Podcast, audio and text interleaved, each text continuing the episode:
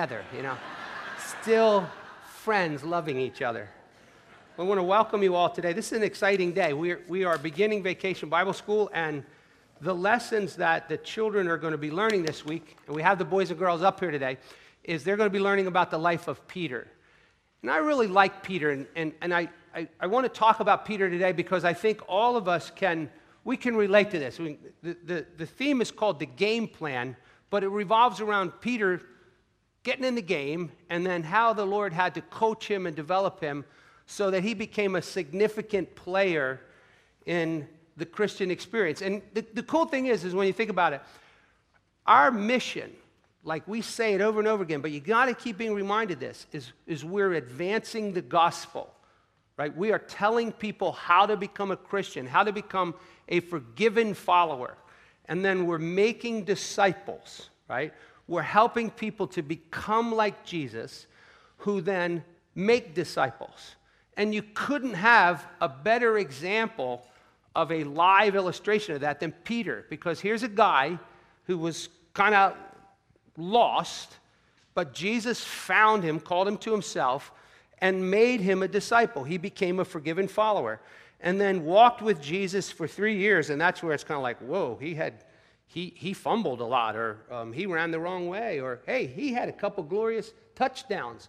But by the end of his three and a half years' experience, he was the one that Jesus really said, Upon this rock, it's going to be upon you, Peter, that the, the gospel message and the church is going to be built.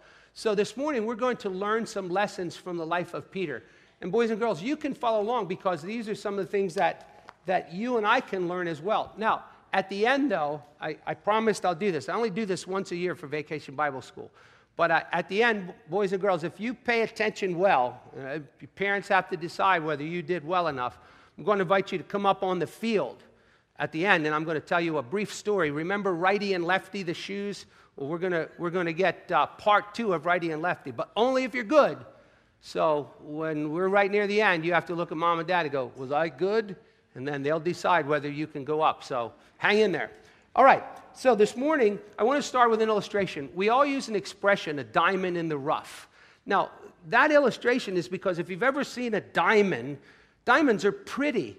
They're shiny and sparkly, and if you turn them in the light, they have all different colors that shine out of them, and ladies like to have them, and guys don't like to spend a lot of money on them. And so we have one called zirconium that we use with the kids. But the point is, diamonds don't look that way when they find them. When they're mined, they're just a rock. And what makes them beautiful is, though they're so rough, jewelers don't see them for what they are, they see them for what they can become. And through a series of cuts, eventually they become this beautiful diamond in a rough. And that's exactly what happened with Peter, and it's exactly what Jesus wants to do with you and me. Because the first time Jesus met Peter, he did something pretty insane. Now, how would you like this? If you said, Hey, my name's Tom. Hey, nice to meet you. I'm Jesus, right? Usually you exchange names with someone, then you know the, the drill. Five minutes later, you're like, What was your name again? Because we're all thinking about what we're going to say, not what they were going to say. The first time Jesus met Peter, Andrew brings him along. He says, Pete, I found the Messiah. This is him. It's Jesus. And Jesus goes, Pleased to meet you. I like your name, Simon. He goes, But that's not going to be your name anymore. I'm going to change your name.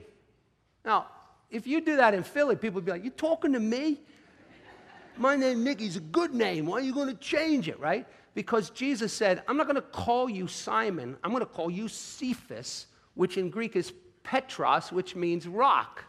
Now, I guess the good thing about that is like, what guy wouldn't want to be called Rock? Yo, how you doing? I'm Rock. What's up? You know? Because if he was like Flower, I'm going to call you Flower, I'd be like, no, I'm, I'm good. I like Simon, right? So Jesus, see, but, but what Jesus is showing us right from the beginning is, I don't see you for who you are. I see you for who you can become if I get a hold of you, right? And that's true for everybody here we, you know, we look at ourselves and we might already think we're a rock or we might already think we're a mess, right? But that's really cool because Jesus doesn't look at you the way you look at you. He can see way down the field all the way into the end zone and he says, This is who you're going to become. And that's the process of discipleship. Now, we don't have enough time to talk about everything in the life of Peter, but this morning I want to talk about four lessons that Peter learned from Jesus. And, boys and girls, these are lessons that you and I have to learn. Moms and dads, same stuff, right? The first lesson in discipleship, and it's not in any order, but it's a big lesson, is we've got to learn mouth lessons, all right? Mouth lessons. So let's pray, and then we're going to talk about this. Dear Lord, thank you so much for your word. And I just pray right now that the Holy Spirit is going to help us to learn things that are really help us to be like Jesus because of what we learned from Peter. And we ask this in Jesus' name. Amen. Most of us would agree that Peter was pretty outspoken. Peter was not a shy fella. He, he didn't have a big filter. He was not a wallflower. When Peter was in the room, everyone knew it. Okay? Now, here's an interesting observation. Years after Peter met Jesus, right? Historians say Peter was born around the same time as Jesus. Years later, when you're reading the book of Acts, there was a little verse that struck me. Peter stood up in Acts 15 in front of a crowd of people and he goes, Brothers, I want you to listen to something. God made a choice that by my mouth, is what he said, by my mouth, God would open up a door for the gospel to go to Gentiles, right? Now, that's kind of weird to say that, right? Why not just say, hey, God chose me to give the gospel to Gentiles? He goes, by my mouth, right? And as that, that struck me because when you think about it, Peter's mouth was that which often got him in trouble okay? I want to remind you of a couple events in the life of Peter where, where Peter sort of was like, duh, did I just say that? One of them took place in Matthew 16. Jesus kept telling his disciples, I'm going to die and pay for your sins. And in Matthew 16, this is what it says Peter took Jesus aside. He was like, Jesus, can I talk to you for just a minute? Yeah, yeah. Jesus is like, what, what? No, no, no, no. I, I, come here, Jesus. He says, he took Jesus aside and he began to rebuke him. Now, let me save you, you know, some energy. Never rebuke Jesus, right? Just not a good idea, right? So he rebukes him. He doesn't just say, geez, you know, that, that kind of doesn't sit well with me, the idea of you dying. He rebukes him, right? And so Jesus takes out a little pin, metaphorically, and he puts it on there and he writes SH. And Peter's like, S8, SH, am I a superhero? And he goes, No, Pete, you're Satan's helper. And he goes, What? And he goes, Yeah, get behind me, Satan. Think about how Peter, you're calling me Satan? But Peter's big mouth, right, just said something that absolutely opposed the plan of God, right? Jesus said, Here's the problem, Peter. Just like Satan, you're thinking about the things of man, not the things of God, right? So I don't think Peter woke up this morning and Satan said, Hey, Pete, I got a plan for you. Want want to do me a favor? He had no idea that he was going to say something so stupid that Jesus is going to have to say, Stop helping Satan out, okay? Now, I wonder, I wonder how that felt, like for that to sink in, because the Gospel of Mark says this He took Jesus aside and rebuked him. And then it says, and Jesus turned and rebuked Peter, right? And usually that's where it ends. Like, you don't have like a third one. And then you don't re rebuke Jesus. So, so, what we can learn there from Peter's mouth is sometimes you have to really think before you say something. Because do you know what it feels like to be wrong? You know what? We usually don't know what it feels like to be wrong, right? Because when we're saying stuff, we think we're right, okay? It's really embarrassing when we realize that thinking we're right, we just said something totally wrong. That's when you finally realize, wow, I just said something really stupid. So, all of us, moms and dads, boys and girls, the Bible says, let us be quick to hear, slow to speak, and, and, and slow to anger. So the first mouth lesson is that Peter had to learn is don't too quickly just throw in your two cents because you might be Satan's helper. You, as a Christian, might say something that's going to hurt God's plan or hurt another Christian. It wasn't the only time Jesus had to kind of work with Peter's mouth. Here was another one. One day, Jesus said, Hey, guys, I'm leaving, and you can't come with me. John chapter 13. Peter says, ad lib it. Geez, let's talk about this. I've been with you for three and a half years. I left my wife to follow you. I left my family. You know, I haven't been out of your sight practically for three years, and now you're leaving me? Pete, yeah, I'm leaving me, and you can't come right now. And he goes, Jesus, listen, I'll go anywhere, even if we have to die. He started singing, Lean on me. I got your back, Jesus. You and me, we're good. I'm your boy. And Jesus looks at him and says, Pete, save your breath, son. He goes, Because before a cock throws, crows three times, I'd like to see a cock throw, that'd be kind of cool, wouldn't it? He says, Before a cock crows three times, you're going to deny me, right? And Peter still didn't get it. He's still like, no, Jesus, we're good, we're good. Jesus takes him out in the Garden of Gethsemane. He says, hey, I need you to pray with me, man. This is serious business. Satan's pressing me down. My spirit's heavy. Can you pray with me? And Peter's like, I got you. And Jesus wakes him up. He goes, Pete, listen, dude. He goes, Are you sleeping? And he goes back. And he comes back again and he goes, Pete, are you still sleeping? He says, Listen, I got to tell you something. Satan has asked permission to sift you like wheat. Satan's fixing to give you a beat down like you can't even imagine. And you're sitting here thinking you're going to die with me when in fact you're going to deny me. And there's a famous verse, and most of you know that. Do you remember the emotion that Peter experienced when it all clicked that his big mouth got him in trouble again? The third time he denied Jesus, it says Jesus turned and looked at him, right? And it says Peter went out in two words he wept bitterly. So, the mouth lesson that you and I can learn from Peter is even if you've had trouble with your mouth in the past, Jesus can take a gutter mouth that's messed up to the guttermost and change it to the othermost. So here's the lesson that I want us all to practice. Ephesians 4:29 says this: "Don't let any garbage come out of your mouth."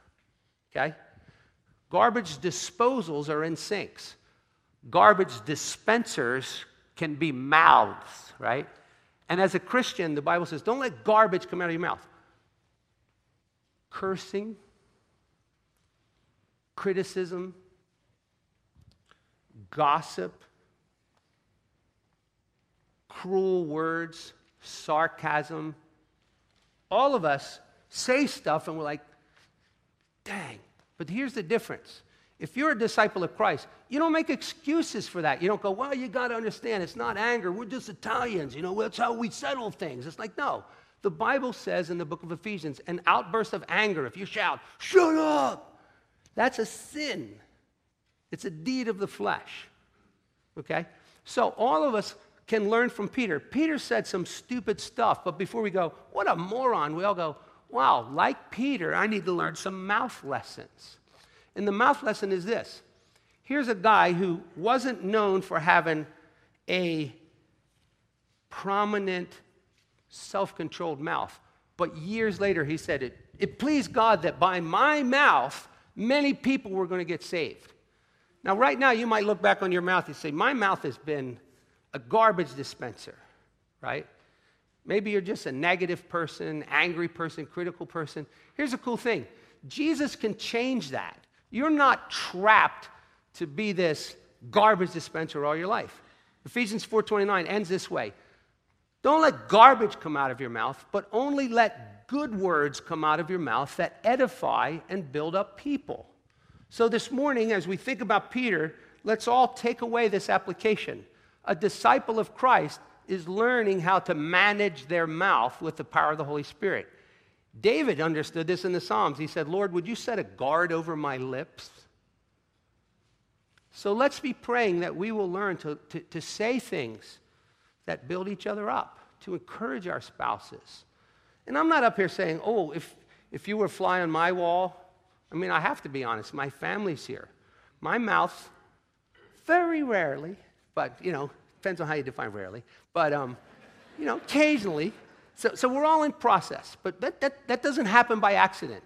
You pray, Lord, use my mouth. One word could have a significant impact in a person's eternal destiny and certainly in their spiritual condition. You could tear them down or you can build them up. So from Peter, we learn mouth lessons. Secondly, from Peter, we learn prayer and faith lessons. Okay? Peter's a kind of cool guy. Remember the time that Jesus took the disciples out on the Sea of Galilee. He took them out in a boat. Now, if, if you study, if, if you read about Sea of Galilee, it's, it's a lake about nine miles long, but it was surrounded by mountains. And if you ever get a chance to go to the Holy Land, it's really cool. But what happens is the wind comes down off of those mountains really quickly. And so it can be like a beautiful day, and in five minutes, you can have a nasty, frightening storm that can sink your ship in no time. And back then, they didn't have the Titanics, right? So it was frequent to get in these nasty storms. That's why they said fishermen back then were pretty courageous because they knew they could go out, red sky, night, sailors' delight. No, it didn't work that way. You could get into a nasty storm at any time. So one time, Jesus intentionally set the disciples into a storm. So he sends them out into a storm, Matthew chapter 14. There's this terrible storm going on, and Jesus isn't with them this time. And so Jesus comes walking along on the water. Okay? And that's why we use that phrase. What do you think you can walk on water? Matter of fact, when Jesus was on the high school swim team, he got kicked off. It just wasn't fair, you know. I mean, he, he just run across it, just dry his feet. Okay, I won. No, um, so, so what happened was Peter sees Jesus, and, and they're terrified. They're like, it's a ghost. We're all to die. And Jesus goes, chill out. He goes, it's me. Don't be afraid. Now, Nobody else said anything. They're all like, and Peter goes, All right, if it's really you, Jesus, let me walk on that water. And Jesus goes, Come on. So Peter's like, gets out of the boat, and he starts walking on the water. Now, I'd never done that. You've never done that. And he was doing that, right? But this is what it said. But when he saw the storm, he looked at the storm and he began to sink. And it makes a big deal. He no longer was looking at Jesus, he was looking at the storm and he began to sink, right? Now, God put that there for all of us. It's a very simple faith lesson. If you look at your circumstances and take your eyes off Jesus, you're going to sink, okay? But there's a good, good ending to that, right? He didn't drown. And this is what you do when you start to sink. It's very profound. You go, Jesus, help me. And remember, Jesus lifted him back up out of the water. So here's the faith lesson, and there's two of them. One is when tough stuff is going on in your life, don't look at the storm. Don't look at your marriage. Don't look at your kids. Don't look at your job. Don't look at your health. Don't look at circumstances. Don't watch the news and say, We're all going to die. The world's going mad. Our country's going to be destroyed. Look at Jesus. The Bible says, fix your eyes on Jesus and then run the race. But faith is something that's developed over time, okay? So it's kind of cool when you think about Peter, because he didn't have a whole lot of faith at first. But faith is like a muscle. You know, you go out and you train and you practice and it grows. So Jesus was constantly building Peter's faith. And he wants to do that with you. So that when the storms come, you don't go, we're all going to die. You start going, wait a minute, Jesus got me out of the last one. So one time Jesus did something really funny. This is in Mark chapter 11. In Mark chapter 11, Jesus got up one morning, and you know when you get up in the morning, you got to have your coffee. You know, some of you are kind of cranky when you don't have your coffee. You know, leave me alone. Some of you wake up. My wife wakes up so cheerful, drives me crazy. You know, she's like, hey, this is because her mom used to sing to her. I try to show her in the Proverbs. It says, if you greet your friend with a loud voice in the morning, it will be counted a curse. I'm like, just dial it back a little bit you know, we'll be on vacation. Ask my kids, it'd be like six o'clock in the morning. What do you guys want to do today? And we're like, sleep. We're on vacation. Mark chapter 11. Jesus gets up and it says, it's, it's in the morning and it says, and he sees a fig tree and he desires to go get something to eat. So he walks over to the fig tree and there's no ripe figs on it. Now, first of all, it was not fig season. Jesus knows figology. You don't, you, you can't get figs, you know, but, but, but it would be similar to this. What's your favorite cereal? Honey Bunches of Oats? You know the drill, right? Either you go and you pour some and the milk is gone. You ever had that? And you know who used it. Or your brother put the empty box back and you were all excited. So Jesus gets to the fig tree and he says, There's no figs on it. Cursed are you, fig tree. You'll never, ever have figs again. And I'm like, Man, I thought I was cranky when I didn't have my coffee, right? So you go, Why would Jesus do that? The next day, Mark chapter 11 says, the next day they're walking by. And Peter goes, Jesus, look at that tree. That's the tree you cursed. Look what happened to it. It dried up, its roots are all dead. You killed it. And Jesus said this He goes, You know something, Peter? And if you have faith in God, you can ask God for whatever you ask, and believing you will receive it in prayer. See, Jesus did that whole thing as a life lesson to teach Peter about faith. And you know what? Peter learned that. And you know how I know he learned how to pray? Because read the book of Acts. Acts chapter 1, they're gathered for prayer. Acts chapter 3, Peter and James went up during the third hour for the hour of prayer. See, Peter learned how to pray in faith. And that's something you and I, as disciples of Christ, we're constantly learning. So let me just ask you how are you doing with your prayer and faith, right? Are you learning that when you, and boys and girls, you can do this. You lose your school book or your favorite toy or something's going on in your life. You can pray. You can bow your head and say, Jesus, could you help us? Could you help us find this? Or Jesus, could you help daddy to stop drinking? Or could, could, could you help mommy and daddy to stop fighting, you can pray. You could say, Jesus, could you, could you help us to find our dog that got lost? There's nothing that's impossible with God. And you and I need to be reminded that when you pray, Jesus said, you need to believe. There's only so much oxygen on this planet. And when you pray and you don't believe, James chapter 1 says this if you don't ask God in faith when you pray, you will receive nothing from the Lord. And so, from the life of Peter, we learn that prayer can make a big difference, but you need to believe. And when bad things are coming, keep praying. Which, by the way, my daughter asked for this prayer request. She's due Tuesday, last Tuesday. She had a C section, her first baby, so they normally don't like to induce. So there's only going to be a certain amount of time before they come and say, We got to take the baby. So she just asked, Would you be praying for her that she could have this baby naturally? God willing. But those of you who are in the throes of that, or you remember those long days, but let's pray believing. God, be merciful. I told you the story of all the prayers for our son, all the prayers for our daughter. God answers prayer. And so we learn from Peter prayers of believing, prayers of faith, and keeping our eyes on Jesus in the storm. Two more lessons. Peter needs to learn lessons about service and soul winning, okay? So when you sign up to follow Jesus and you become a forgiven follower, you start to learn something about yourself, and that is that my favorite person is me, right? And that what's normal is to think about me, do things for me, want everybody else to do things for me, and it doesn't dawn on us that being a Christian is about helping other people, right? So Jesus spent a lot of time trying to teach his disciples that being a disciple means that you serve other people. So, boys and girls, things like this. Instead of going, get me some tea, somebody get me a drink, somebody else clean up, you just start learning how to serve. You start saying, hey, can I take the trash out?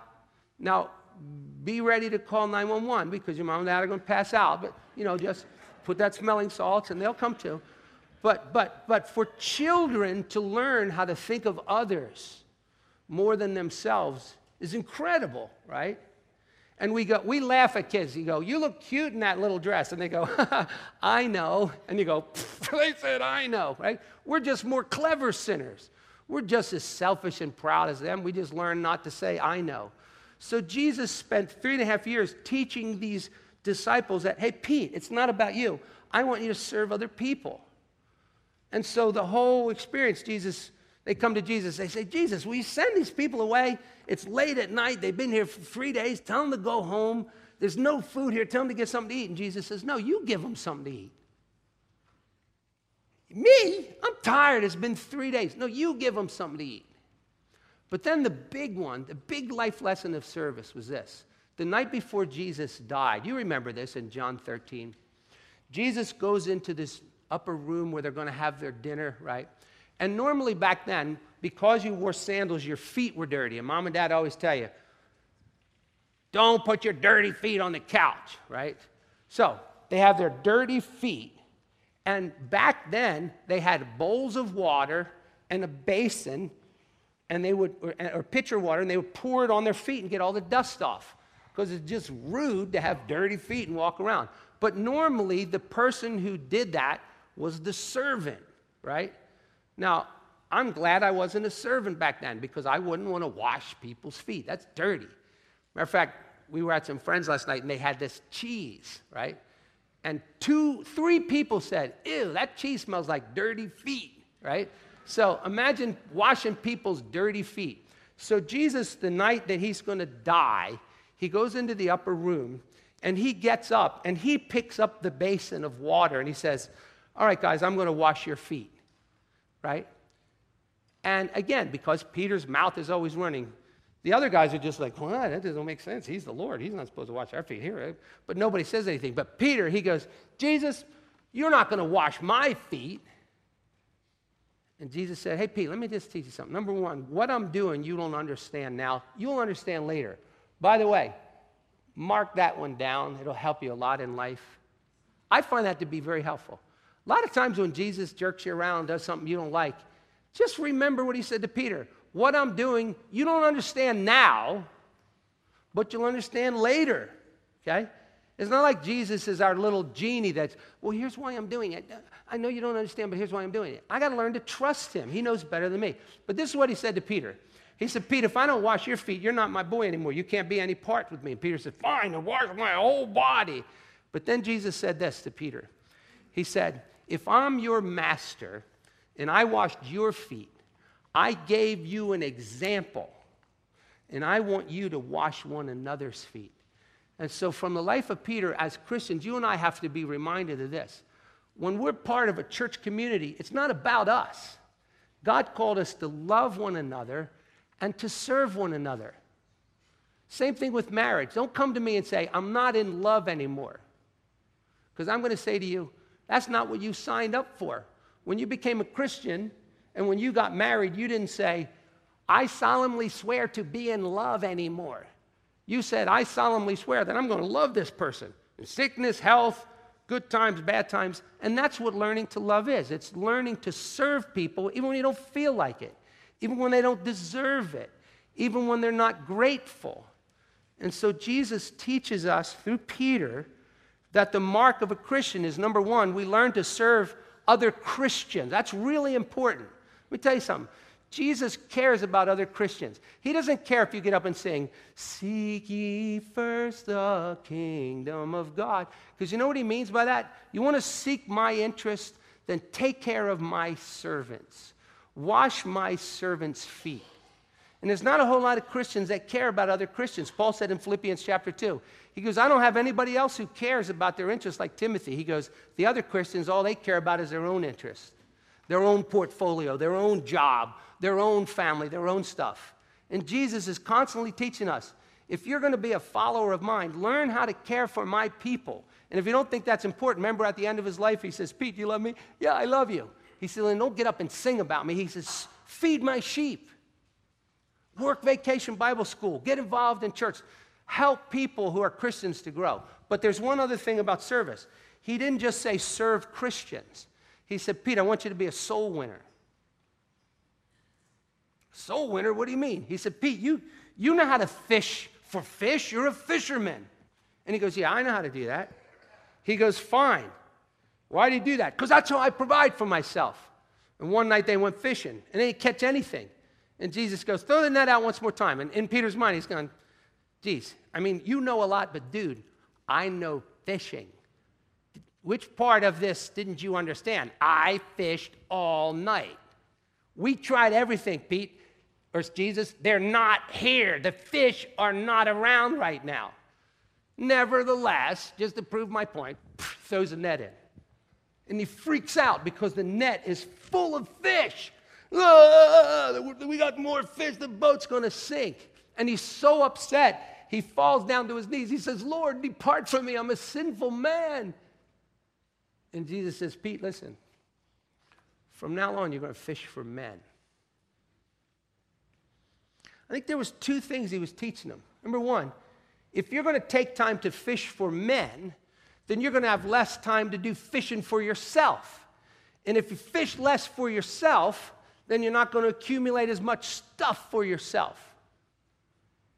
But what did just, Jesus just teach them? You don't have to worry about accumulating stuff for yourself. I got that. I just showed you one cast of the net, and you'll have more fish than you can imagine. So, Pete, you seek first my kingdom. You start make soul winning important. And listen, God's not asking you to get up on a street corner and preach to everybody, but every Christian is called to win people to Christ by prayer, by giving, by relationships. Please, there are no exceptions here. Do not tell me, oh, I just witnessed by my life, right? You cannot just witness by your life. Okay, now I'm not intending to make you feel guilty in a bad sense, like, now go get a King James Bible and run down to the train station and witness to everybody. But God wants you to be a fisher of men, just like Peter. He taught Peter how to win people to Christ. And He'll teach you how to do that with all of your quirks. But it'll take time. And here's a cool thing we're all different. We don't have to all do it Peter's way. But Jesus wants you to be part of winning people to Christ. Follow me and I'll make you a fisherman. Now, some of you, you don't have a clue how to do that. If somebody walked up to you and said, Here's a Bible, could you tell me how to be saved? You couldn't beat your way out of a paper bag. And we understand that, and we'll teach you how to share the gospel. But if two or three years from now you're still going, I don't know how to teach people about Jesus, shame on you. Because you're in a local church where we're training you to be a disciple, to make disciples. So please, learn from Peter. I'm learning. Jesus wants us to serve Christians and win souls. Okay? We're all in this together. And if you're not doing that, then that's an area. Don't say, oh, I'm not old enough for that. You young people, you could be talking to your friends at school. There's a girl here who's a Christian. Now, her grandmom's a Christian because someone invited her to the Sparkies, and her older sister started coming to Sparkies and then her grandmom and her mom. So, so even you children, you can invite your friends to Sunday school or church. And if your mom and dad say, Oh, I don't want them to come, they'll get the car dirty. You just say, Mom, what's a millstone again? Remind me what they use them for. Okay? Last one. And this is a really cool one failure lessons. I'm glad to know that I'm not the only screw up, aren't you? right? You're glad, no, I'm not the only screw up. I'm, not, I'm talking about you, not me. You know I'm a screw up, right? But listen, failure lessons. Peter's the consummate failure, right? I mean, you talk about dropping the ball big time. Even when Jesus like gives him a chance, he's like, Pete, I'm telling you. And he's like, oh, yeah, I got you, Jesus. So imagine the enormous guilt and shame that Peter felt when to a little tiny girl he goes, I don't even know the guy, and he starts cursing. And Jesus looks over at him, and Peter runs out and weeps bitterly. Okay? Now, that was on a Friday. I don't know what went through Peter's mind on Friday, Saturday, or Sunday morning. But I can imagine that he wasn't far from thinking what Judas was thinking. I need to hang myself because Jesus is done with me. Jesus probably hates me. Jesus probably, if, if I couldn't even look the guy in the eye, right? it's really interesting because I don't know if you ever picked this up, but in the Gospel of Mark, when Jesus rose from the dead, this is what it says in Mark 16 8. Go tell the disciples and Peter, Jesus is risen. You go, that doesn't make sense. He is one of the disciples. But God told the angel, this is the message. Don't just say, go tell the disciples. He said, go tell the disciples and Peter. You know why? Because Jesus loves failures.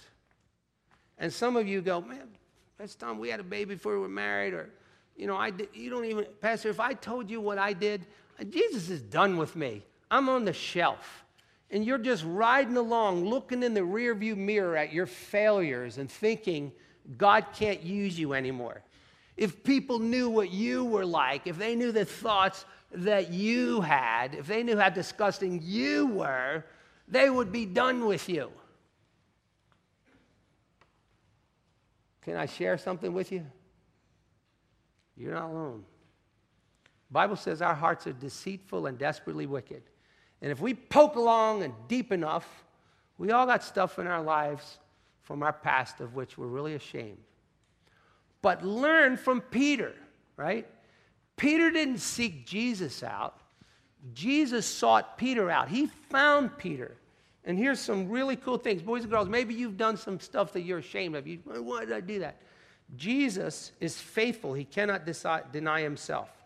Jesus said to Peter, He goes, Peter, I know you're going to fail me, but I prayed for you that your faith will not fail. And then he said this So when you're turned back, you, want, you go and strengthen my brethren. So, all of you who are struggling with failure and condemnation, and why can't I get this together? Why am I divorced? Why did I mess up my life? Jesus has some good news for you. He wants to restore you and bless you and use you. Peter, the failure, became Peter, the pillar in the church. Peter, a man of faith and power. And Jesus can do that in your life. Remember, he sat with, he sat with Peter. He said, Peter, three times you denied me, right? Do you love me, Peter? Do you love me, Peter? Do you love me, Peter? The real deal was this Peter, I love you. Jesus, unlike people, will not kick you to the curb. Jesus said, All who come to me, I'll never cast them out. And so this morning, let's all go out of here and say, Wow, my past is my past. But he that began a good work in me will perform it until the day of Christ. Nothing can separate me from the love of Christ. And once he calls you back and restores you, he can use you like he can use Peter. So as we go home this morning, we're going to pray this week, Lord, Help us to learn these mouth lessons, like Peter, to be a better disciple. Help me to learn lessons of prayer and faith. Help me to be learning how to serve other Christians and be a soul winner. And finally, help me to deal with my failures. Now, boys and girls, you did so well. I'm going to ask your moms and dads, ask them right now, was I good? And if you were good, you come up here and sit on the football field. Come on right up here and have a seat. Quickly, quickly.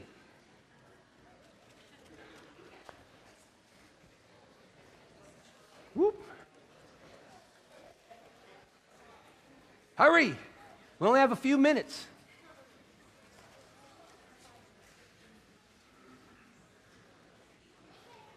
Reminds me of Billy Graham.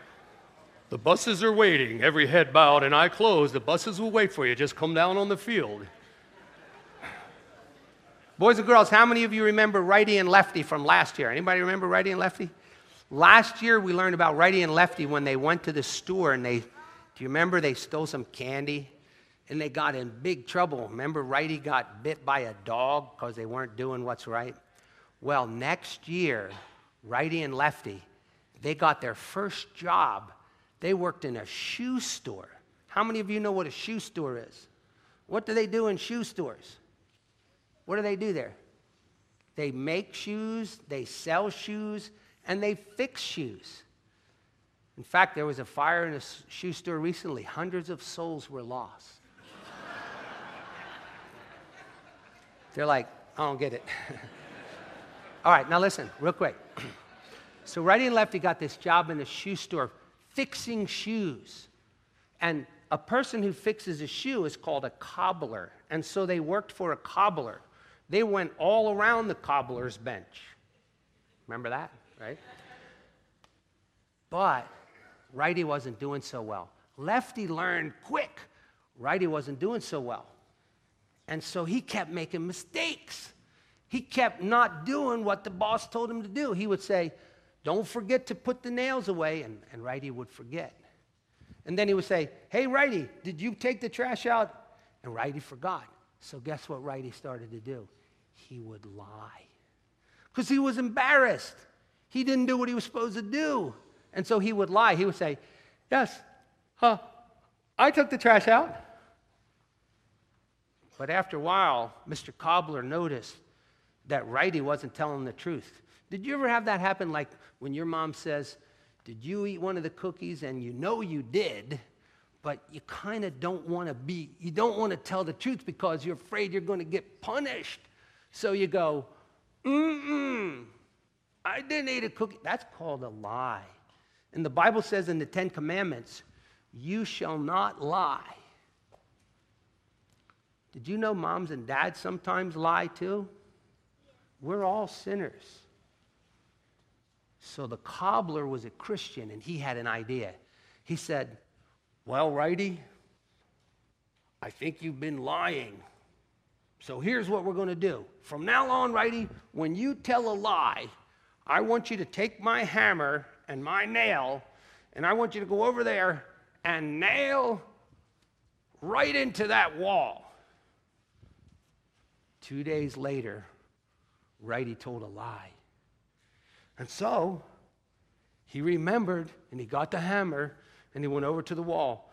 Bang went the nail for the lie about the shoes. And then the next day he did it again. Bang went the nail for the lie about this. And bang went another. By the end of the week, there were six nails in the wall. Six nails. He told six lies. And the cobbler said, Righty, Come over here for a minute. Could you take those nails out of that wall, please? And so he took the nails out one by one. He pulled it out. But then he looked at the wall, and it had big, ugly holes in it. And the cobbler said, Now, I want you to make that wall brand new. Righty didn't know about spackle. And so he said, I can't. It's messed up now. And the cobbler said, That's right. And when we tell lies, our relationship with God is messed up because it makes him sad. And we can't fix it. But Jesus can fix it. He can fix you on the inside if you ask him to forgive you. And Righty said, But how can he forgive me? I was the one that was bad.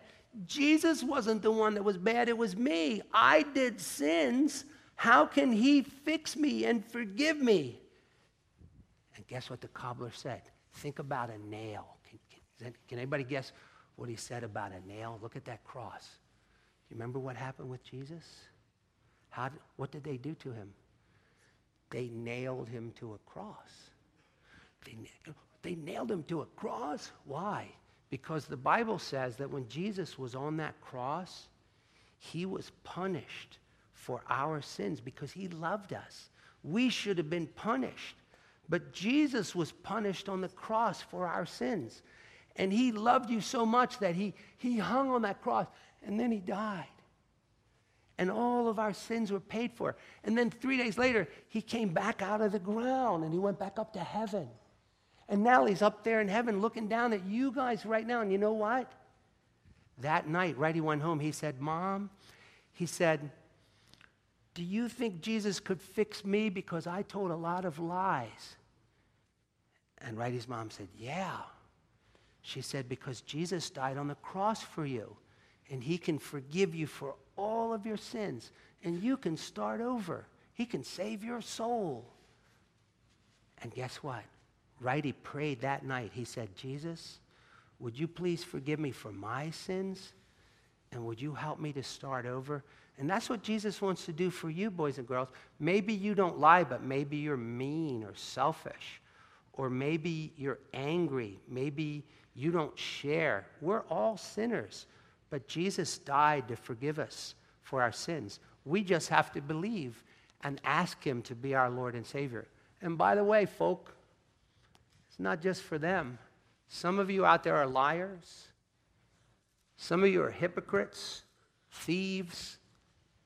All of us have gone astray. And Jesus went up to that cross to forgive you too. And all he wants you to do is come as a broken sinner and go, I'm messed up, but I believe that you died for me, Jesus. And I want to start fresh. I want to become one of your followers. And I want to invite you to do that this morning. And so, would you bow with me? And, boys and girls, would you bow with me as we pray? Let's close our eyes and talk to God. If one of you moms or dads or adults or young people, God's spoken to you and you want to give your life to Christ and ask Him to heal your heart from your lies or your pride or your selfishness or your unwillingness to live for Him, would you just give your heart to Christ today by believing that He died for you and He wants to forgive you? And then all of us as Christians, let's learn from Peter. Lord, take our mouths and use it to spread the gospel. Strengthen our faith so we pray when we have problems. Help us keep our eyes on you in the storms. Help us not to fail. Thank you that you'll pick us up when we fail.